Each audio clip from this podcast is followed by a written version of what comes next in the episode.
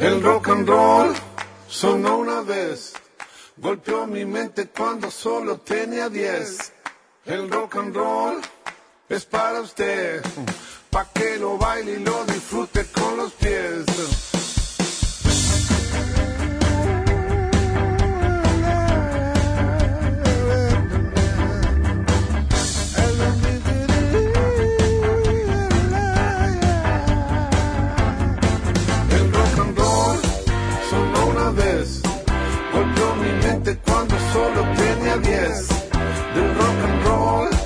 Chuck Berry es el más auténtico y clarito que encontré. El and blues sonó después, con Otis Redding el más grande que escuché. Aretha Franklin junto a James Brown fueron tan grandes que nombrarlos da emoción. El rock and roll hoy sí es inglés. No está tan negro si es blanco lo que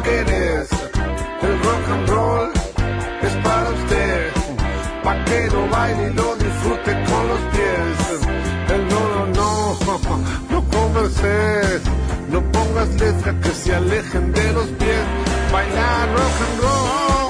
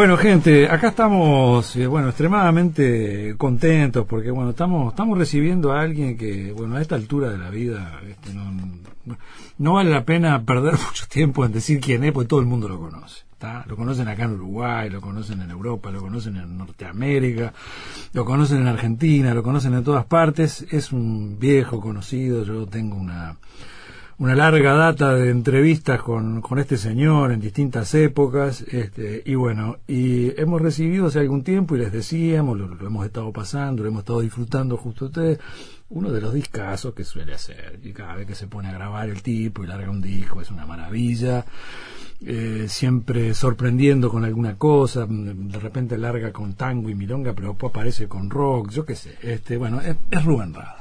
¿Tá? El negro Rada, que lo tenemos acá, que es un placer tenerlo acá en, en el Tungue una, una vez más, eh, celebrando, celebrando la salida de Negro Rock, entre otras cosas. Bueno, bienvenido, Bueno, querido, un te placer. agradezco, te agradezco mucho, loco. Bueno, nosotros nos conocemos hace millones de años y este y la verdad que no podía venir porque estaba haciendo más que nada, este, haciendo más exámenes porque me toca ir de viaje.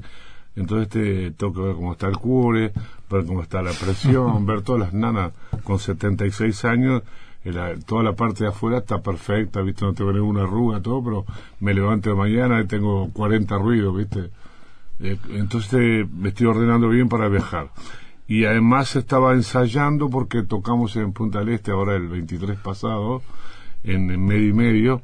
Parte en el de la ciclo historia. de Leandro Quiroga. y- Sí, claro, hicimos parte de la historia de lo mismo que hicimos en el Solís en el Sodre, lo hicimos ya, fue un éxito tremendo. estuvo todos re- lados, en de Argentina. gente, nos divertimos mucho y este y bueno, y ahora este le dije, bueno, si se puede este yo en cualquier momento en cuanto pueda pa- aparezco por acá a saludarte porque Estaba complicada la cosa, venimos, pero- venimos del mismo palo venimos peleando hace años por por el respeto a la música nacional y vos sos uno de ellos Eh, ¿cómo, cómo- es- eso mismo, brevemente, porque en, en el disco hay como una, hay como alusiones a esas cosas, ¿no? Pero ¿cómo, cómo, cómo te encontrás hoy? ¿Cómo, cómo, cómo, ¿Cómo está el panorama de la música? Está como, hay como muchas vertientes todas muy masificadas, ¿no? Hay, Sí, ahora estamos viviendo la época de los influencers, digamos, este, inclusive en la televisión.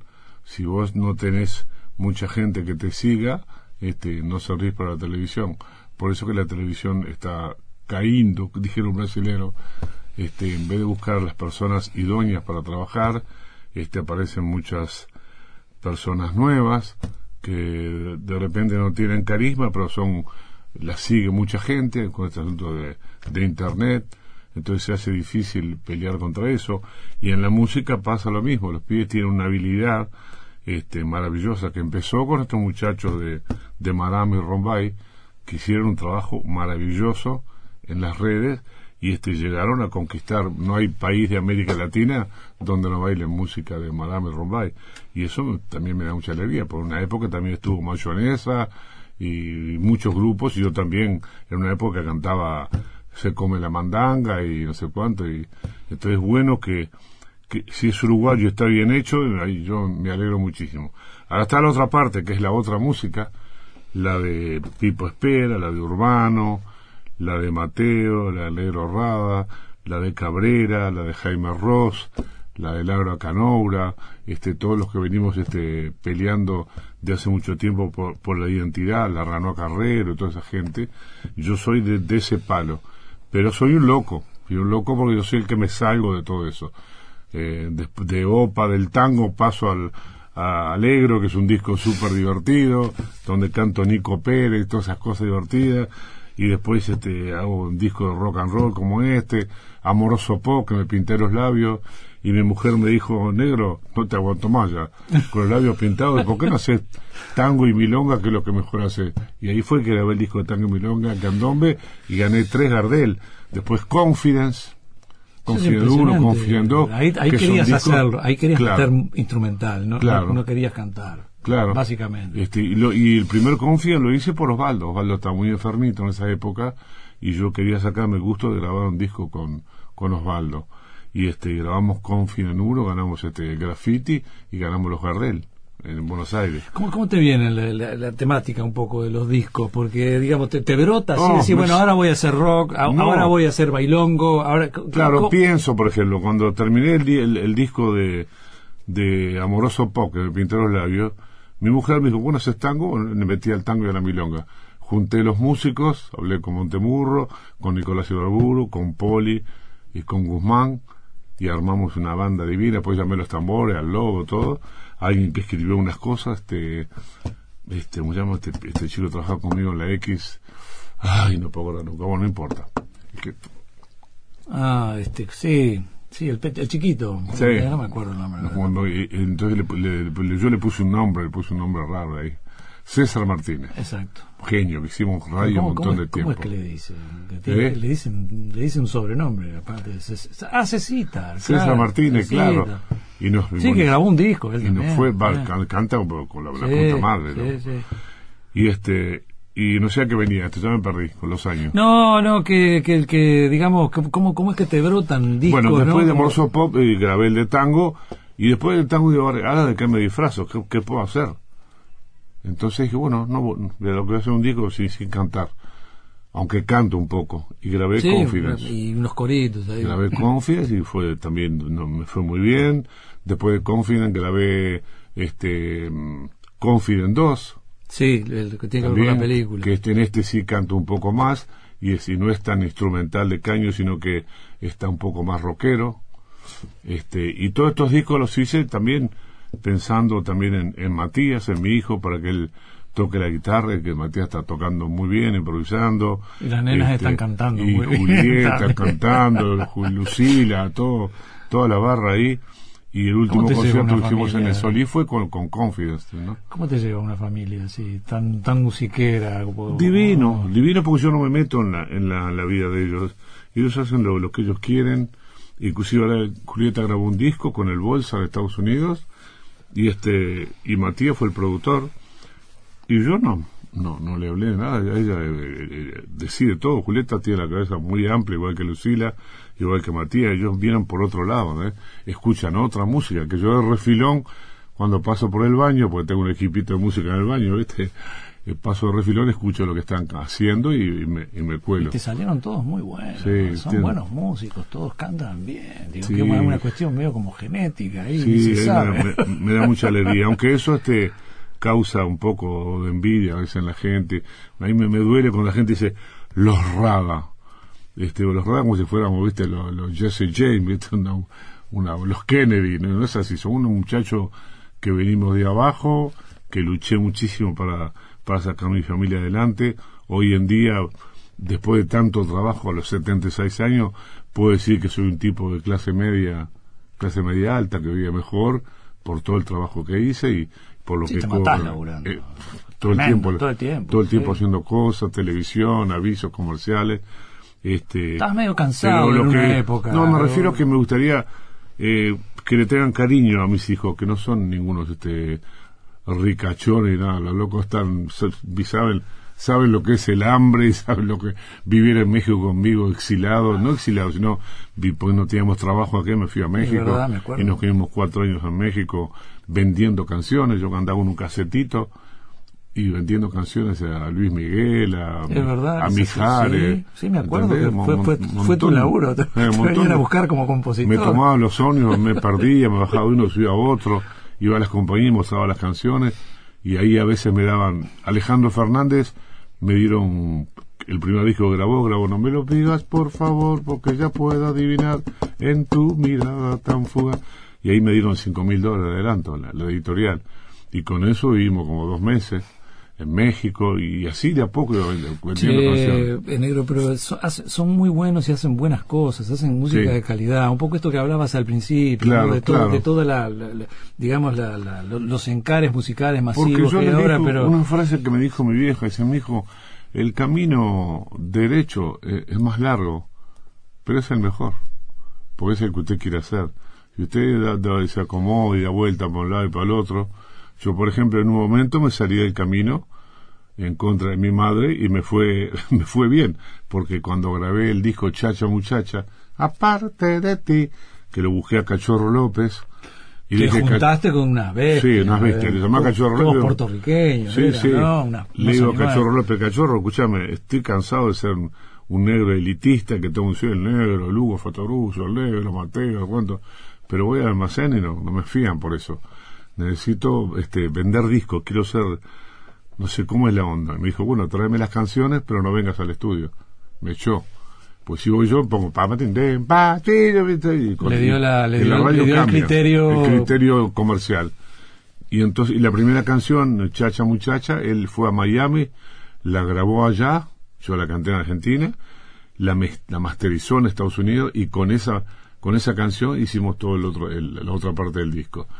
Y vendí 50.000 discos Sí, acá sí, sí. y 70.000 en Argentina. Bueno, pero eso honraba también, digo, en algún momento se, se discutió, ahí- se polemizó, claro. pero, pero digo, pero eso honraba con, con lo mejor de la música salsera. No, que, lo que pasa es que la gente tiene que acordarse que yo empecé cantando la manzana, que yo no era un jazzero. Yo empecé, si te gusta comer manzana, yo canto Guantanamera. Guantanamera. Lo mío era todo alegría y todo gracioso, pero en un momento me junto con el Hugo, con Osvaldo, con Mateo, con Ricardo Nolé, eh, con Andrés Arnicho, cuando le grabamos los últimos discos, con Montemurro.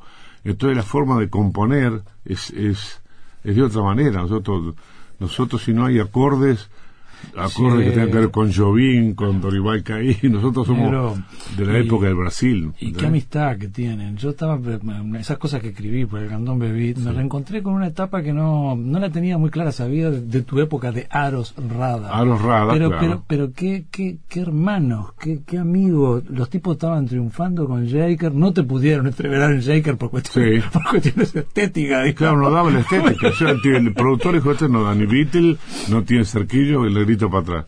Pero Igual me quedé allá y me puse Aros Rada. Pero vos sabés que es emocionante eso. porque, Y hablaba ah, pero, pero además te, te armaron un trío para vos. Sí, sí, sí. Para Aros Rara. Ellos, Ellos, se, que ponían, estaban... se ponían unas gorras, Cayo, Osvaldo y Hugo, sí, se ponían este, y Pelín, se ponían unas, unas boinas de, y me acompañaban a mí, en un programa que se llamaba eh, ah, Conexión 5, Sí, una algo cosa de así, eso. sí, Sí, sí, eran los Este, programas. sí. Y estaba Sandro Los de Fuego en ese programa, cuando Sandro cantaba rock and roll, estaban los búhos. Digo, pero digo, el, el hecho de que, te- que te haya sido igual con ellos, a pesar de no poder Sí, ser un. Shaker, que, que canto a la amistad, digo yo. Totalmente. Y ahí estuve un año con ellos, divino, hasta que un día, este, bueno, eh, presenté un montón de... Fui a dar una prueba en Emi Odeon, donde grababan ellos, y canté de todo, canté en inglés, en francés, en italiano. Terminé de cantar, los tipos aplaudieron como locos, me dijeron, ¿qué hacemos con este hombre? Porque hace tantas No había cosas, góndola. ¿dónde, meterlo? Y me acuerdo que Giacomo Monti, que vino al Uruguay, ganó un premio en- Sí, en, acuerdo. en- en Parque del Plata, eh, cantó una canción, ¿qué tienen tus ojos? Cantó así, y mató y le, y le grabaron a él. Y yo me, tuve, me volví a Montevideo. Después nos encontramos, después de mucho tiempo, con Opa en Estados Unidos, ¿no? Qué bueno. Eh, tenemos una tantita ahí, este, vamos, vamos escuchando parte del disco, ya volvemos. Ya, Ya. ya. Ya volvemos con el Tungelé.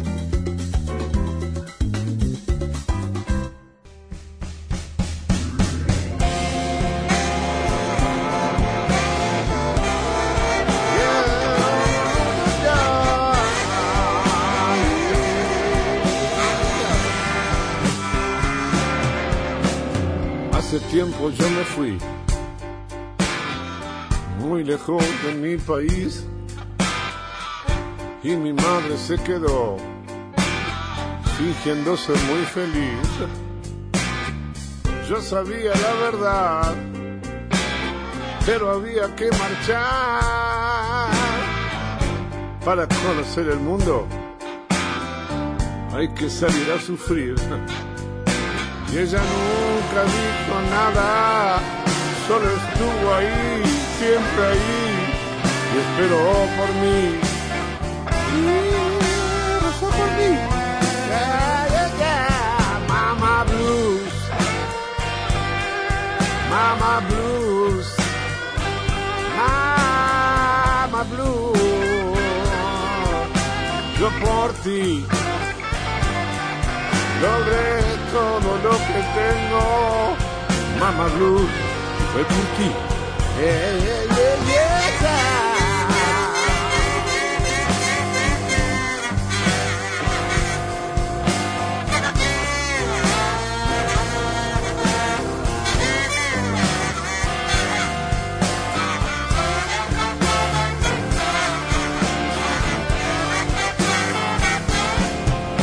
Hace tiempo que volví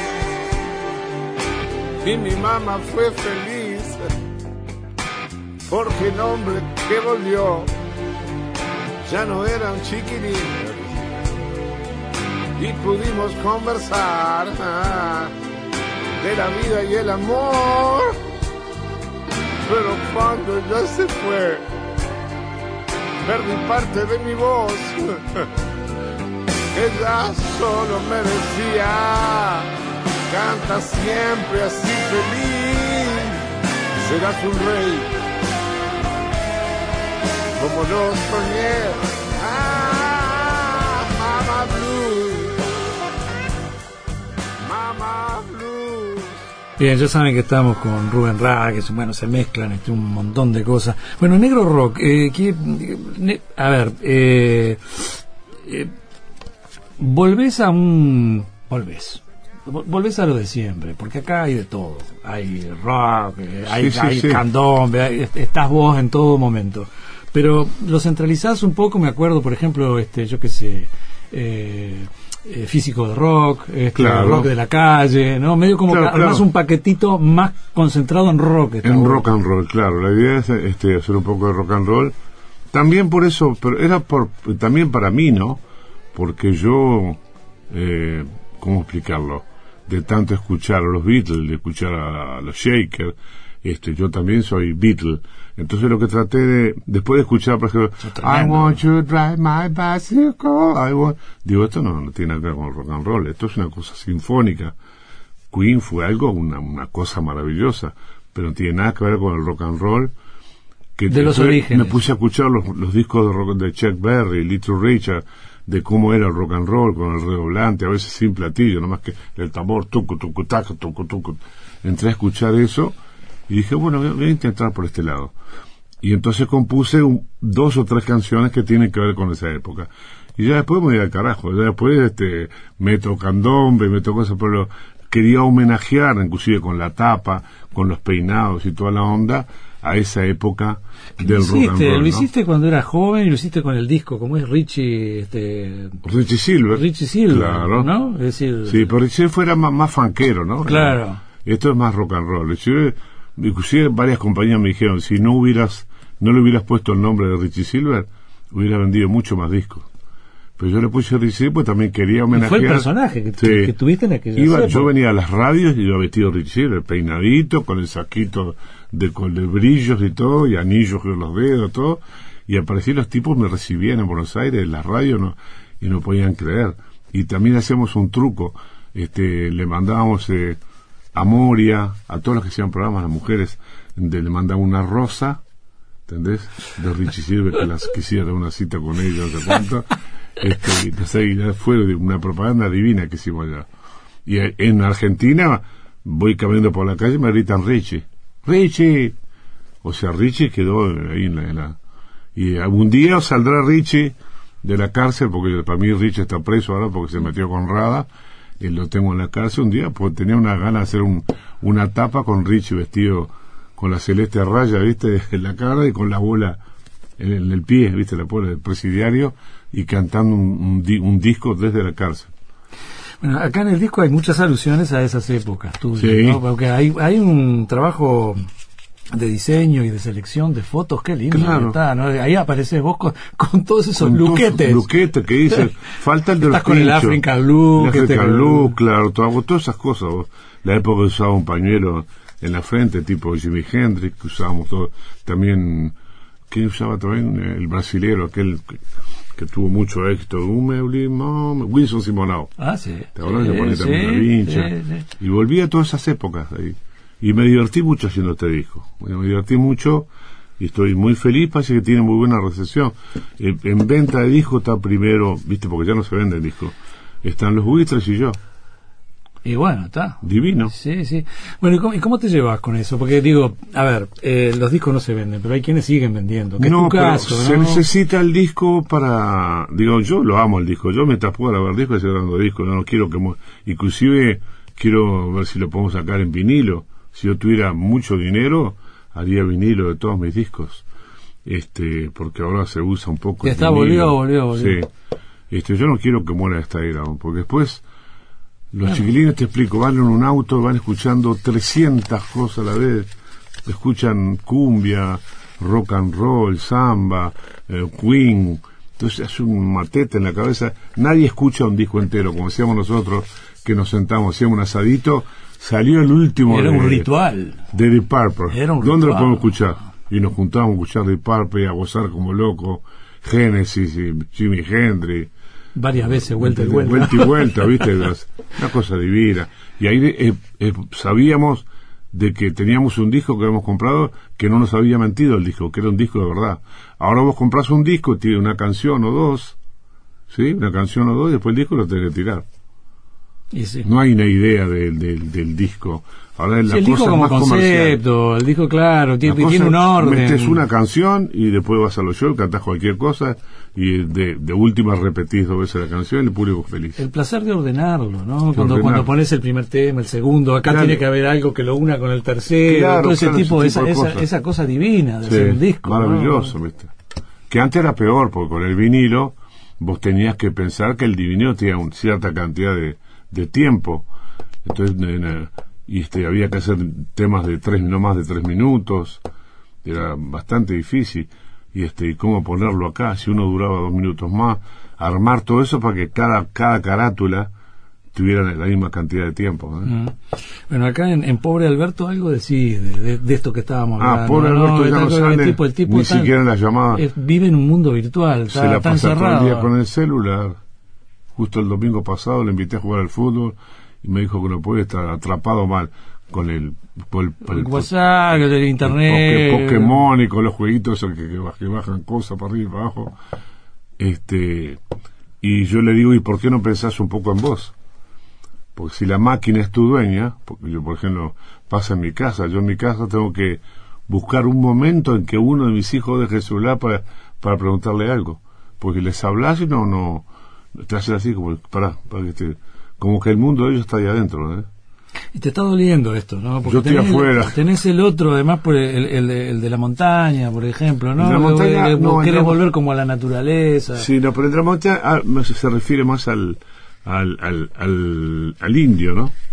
Por ejemplo, de Jujuy, al de Bolivia, al de México, que se va para la ciudad, ¿viste? Y que es muy linda la ciudad, pero yo prefiero estar acá, volver a, la, a escuchar el sonido de la montaña que me, que me cante. Y canto, "Eh, ya, dariría, Sí, esas dariría", cosas. y grito como loco.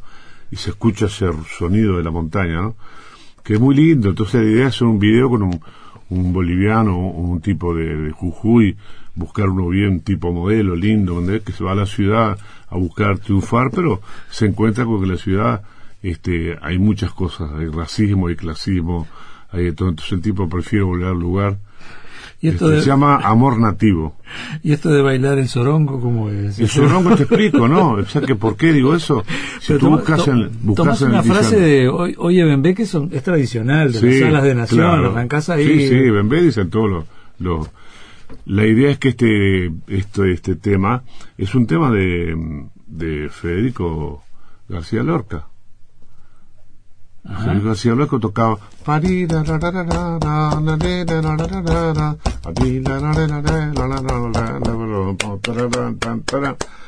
ese chorongo es un ritmo, un estilo de música española. Entonces busqué en el diccionario que el sorongo era eso, no es lo que nosotros pensamos. El sorongo es un tipo, un sorete, a ver, ¿no? Este- Esto es una... es- Claro, porque por eso que al final, te al final de la canción yo eh, digo, digo digo el nombre de Lorca, ¿no? Que, que era Federico Lorca. Bueno, y- García Lorca, digamos, ¿no? Y, y contame un poquito, eh, ¿qué, de- entre lo- la realidad y la, y la leyenda, lo, lo- Mm. lo pones un poco en la, en la canción, Lobo y Miguel. Este, ¿qué, Eso qué fue. pasó ahí? Ah, fue ¿Qué- una noche que me habló este mi hijo Matías. Papá, esta noche viene a los lobos, en el cumpleaños de los lobos. Cumplía 60 años el lobo. Viene este Bernard, que es el cantante de los Rolling Stones, Moreno Volandote, y te quiere ver. Digo, ya lo vi a Bernard con Charlie García, lo estuvimos hablando. No, pues te quiero ver, loco, quiere verte, le gusta tu música. Y Matías, ¿por qué no vas vos con Julieta, Lucila? Ustedes son jóvenes vayan a ver a esa gente y traten de colocarse. Yo ya no pienso, no quiero más nada en mi vida. Yo estoy acá sentadito, viendo, estaba el televisor prendido, viendo fútbol. Jaime acá, no, papá, no puede ser así. Entonces me levantó y me llevó. Fuimos a la casa del lobo, era el cumpleaños del lobo, y había escasez de cosas. Entonces pasé por ahí por Ejido y, y la Rambla, que está este, la estación de servicio, y ahí me abastecí de, de- de elementos para tomar, coñac, Coca-Cola, este, de todo este y, y llegué a la casa del lobo y en la casa del lobo había eso más eh, lo- el humo de los graciosos viste lo gracioso que la gente fuma y se ríe. Sí, estaba lleno de eso también sí, bueno, está bien. divino entonces después viene este Es una no- de las características claro, del Uruguay ahora. de no venía no venía y no venía este este Bernard y eran las 12 de la noche y digo lobo llame me voy te- los saludé me voy a mi casa y justo cuando estaba por salir aparece Bernard gran, inmenso grandote y atrás de él Mick Jagger que yo no sabía que iba a venir Mick Jagger ni el lobo tampoco Pero tus hijos sí. no, No, tampoco, tampoco. sabía, no. Creo que el que sabía era el zorrito. Entonces, este, bueno, el lobo lo vio, Mick Jagger lo abrazó, Miguelito, le dijo, Miguelito, qué alegría que estés en mi cumpleaños, Miguel, vamos arriba, voy, le abrazaba, Mick Jagger decía, yeah, yeah. Entonces un tipo entró, le mostró luego los tambores, cómo fabricaban los tambores, vino con un muchacho que filmaba ahí y fue Estuvo divino. bailando, bailó un Sí, bailó, sí, después le tocamos I can get Sí, vos lo metés en el disco. Me- Metés la frase en la Sí. canción.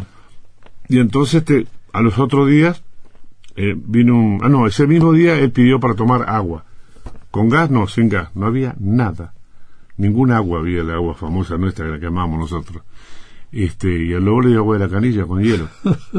Dije, luego lo vas a montar, ¿no? A las dos semanas, a las tres semanas estaba tocando en, en Cuba para 200.000 personas. Al mes vino un tipo a la casa del lobo diciéndole si no quería vender el agüita del lobo. ¿No te parece? No, y ahí laburo para todo el mundo.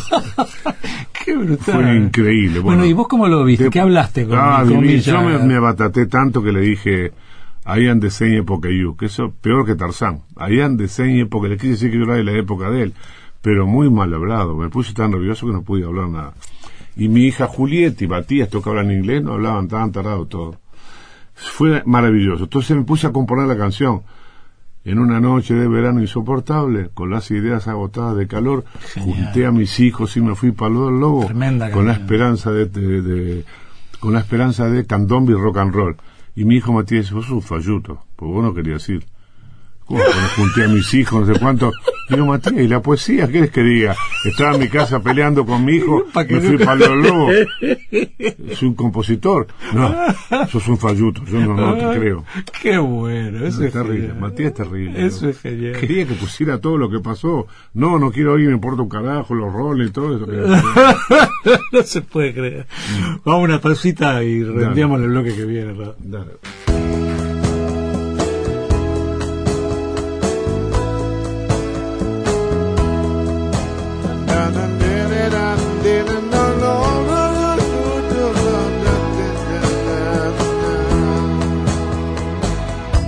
Una noche de verano insoportable, con las ideas agotadas de calor, junté a mis hijos y me fui pa' lo del lobo, con la promesa de candombe y rock and roll. Y a los primeros sesenta, el lobo ayer alcanzó, a sus hijos y amigos, le dimos duro al tambor.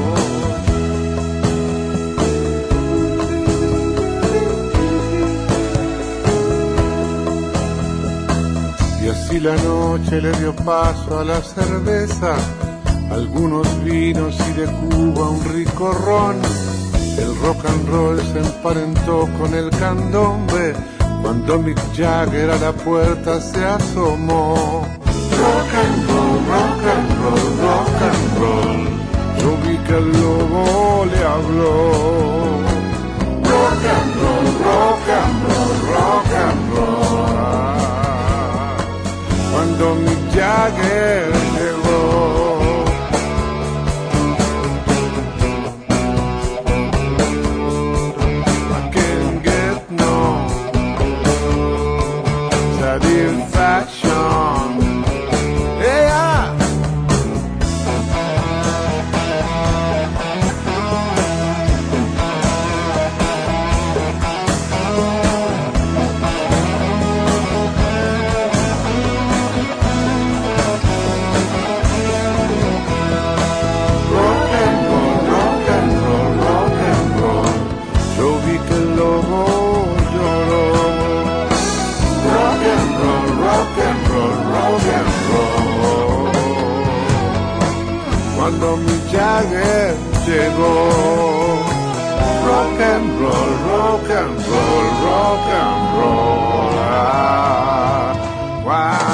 mi Jagger llegó.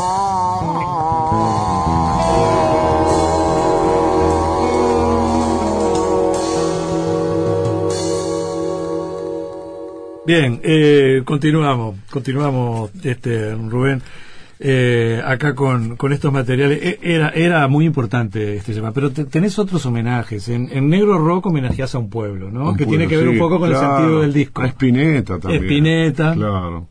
Spinetta es lo más grande que hay. Espineta es lo más grande que hay. Y bueno, y reiterás la de mm, el reggae de el reggae de de Marley. de Marley. también.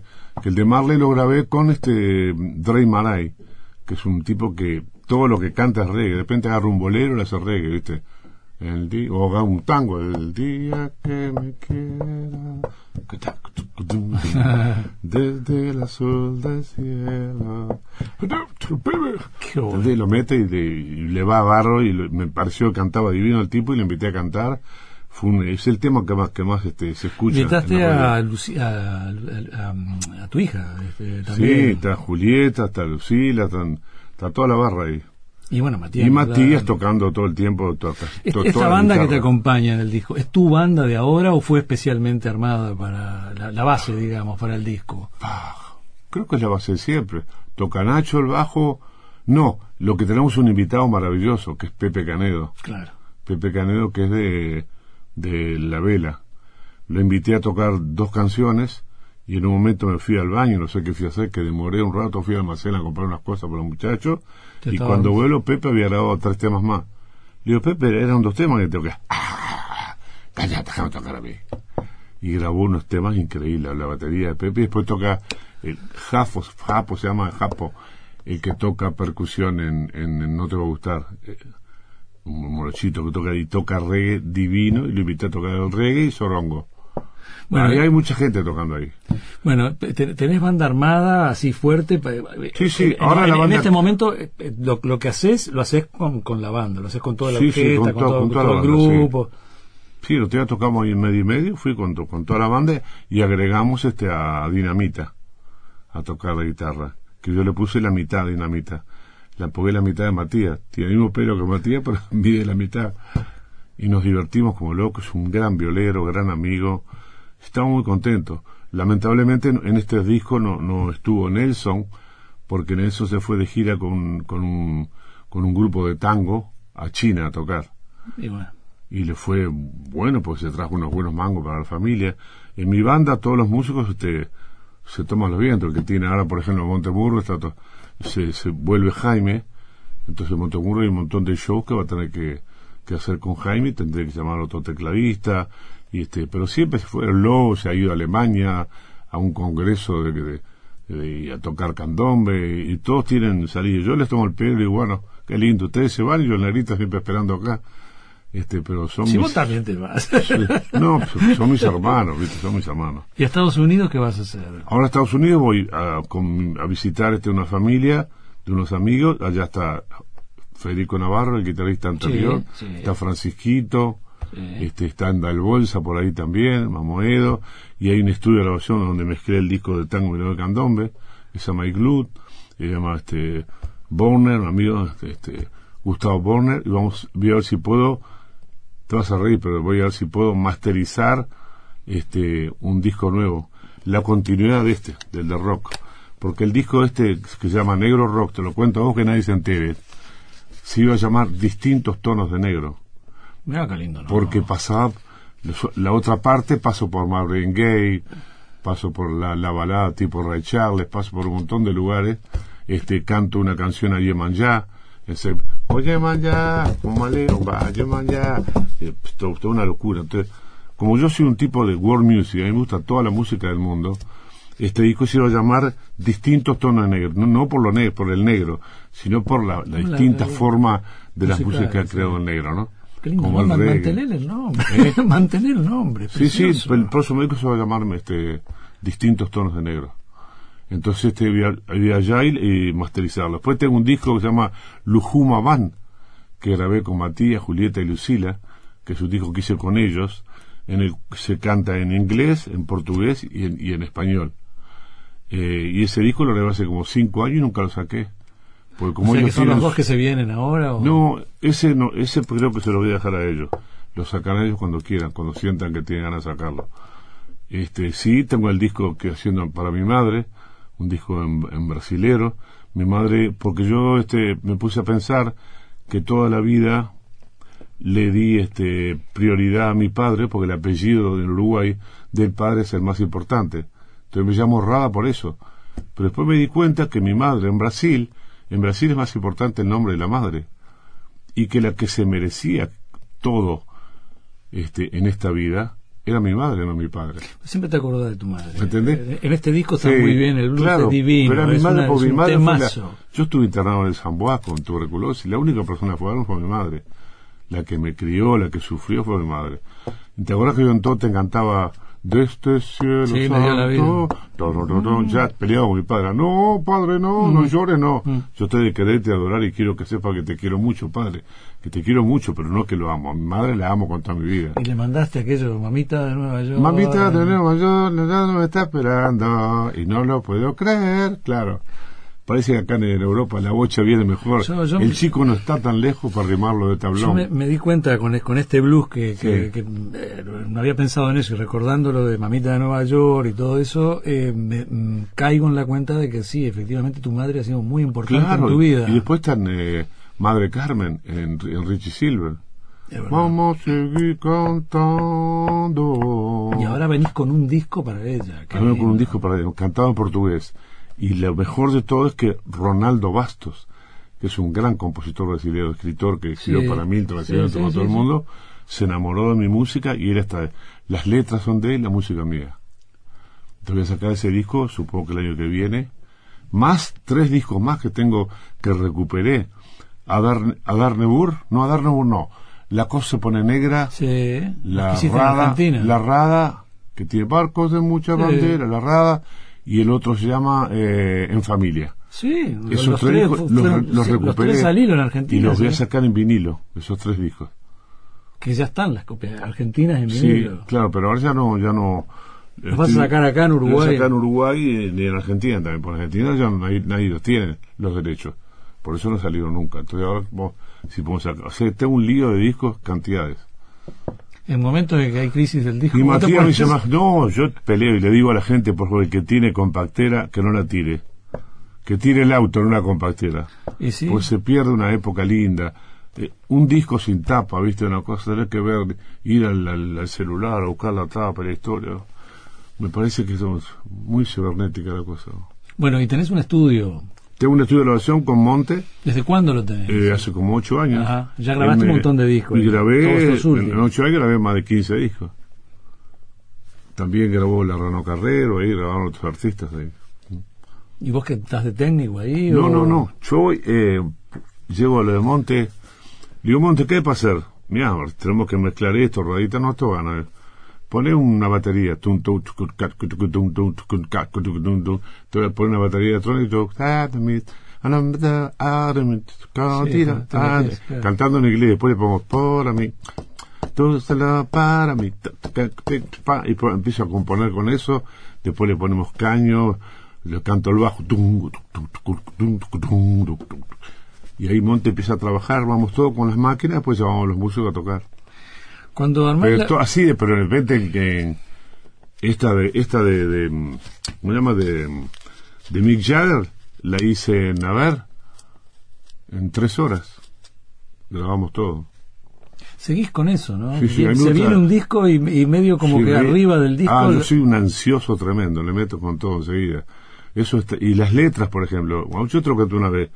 Si hacer una letra me cuesta, por ejemplo, cinco días o una semana o un mes, me parece que no es este auténtica. Me dijiste, sí. ¿Qué es lo que hacen los artistas que, que escriben letras?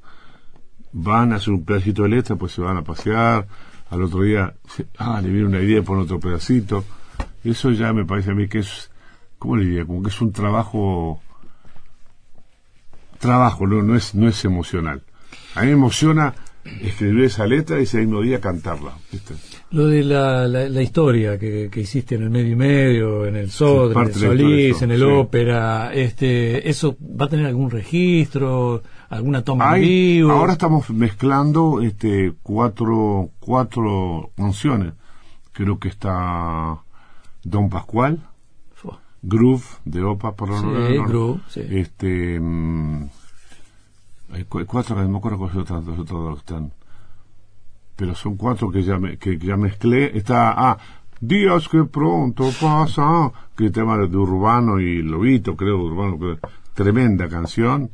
Este, y no sé si está Bob Marley o no cuál. pero son cuatro canciones que están filmadas. Se filmó todo el show, pero saco esas cuatro y, las meto en el, ¿Se filmó donde? En ¿En el. Sodre o en, o en en el- el Solís, En el el Solís. Ah, está bien. Y entonces largo eso- esos videitos para que la gente se divierte y, poder colocar eso en, en las redes, ¿no? Eh, ha- hablamos que todo esto te, te, te, te sigue haciendo gozar como loco, Sí, todo, sí, sí. Pero, pero cuando te metes en, en esa franja, este, el quinto, tote, opa, eh, no, no, no sos muy vos ahí. no, ¿no? Me, me tiembla, me tiembla todo. Eh, eso es Cuando abrimos ¿eh? el, el- el- la cortina del, del, del Solís y que el baterista contó "Un, dos, pam, tarara, tarara, tam. si te vas, te Mm. vas, te vas, no lloraré. Ah, ah". Eso es tremendo, lo que fue una cosa increíble. La gente lo que aplaudió cuando arrancó eso, pues ese fue el, el primer tema que hicimos con el quinto. Ah, ah, ¿Qué me importa? claro. Pero ahí como que... Matías ¿no? canta también esa tristeza. Esa tristeza que. Mm. Matías canta, lo digo en todos lados, canta divino, tiene Mm. una voz preciosa. Y el tipo no quiere cantar, vos. No quiere. Digo, Matías, cantate una sola, eh, ¿viste? O toco, hace un tema instrumental y tocar instrumental. Y bueno, es, ya, ya, muy talentoso, pero bueno, ya se le dará. ya se le dará. Negro, placer enorme como siempre. Oh, yo también. Este, sos un genio, este, te tomás todo el tiempo del mundo, charlamos de todo un poco. Sí, sí. Este, me encanta que me, me quedo muy contento que anunciaste como 40 discos más porque es la excusa que tenemos para que vuelvas por acá, Sí, este, sí. y charlemos. Y yo sé que estás muy ocupado, que todo el No, mundo no, apenas tenga el, el, el disco del brasilero Sí, ese, ah, te lo traigo. ah, conversamos Y el del otro, el distintos tonos de negro, que también está por eso salir. Eso está muy bueno. Está bueno. Abrazo enorme, querido. Muchas Para gracias. vos, toda la familia. Gracias, ¿eh? gracias. Ya ves, más sorongo, caña y café. Oye, morrongo, que bailando está con mi nongo.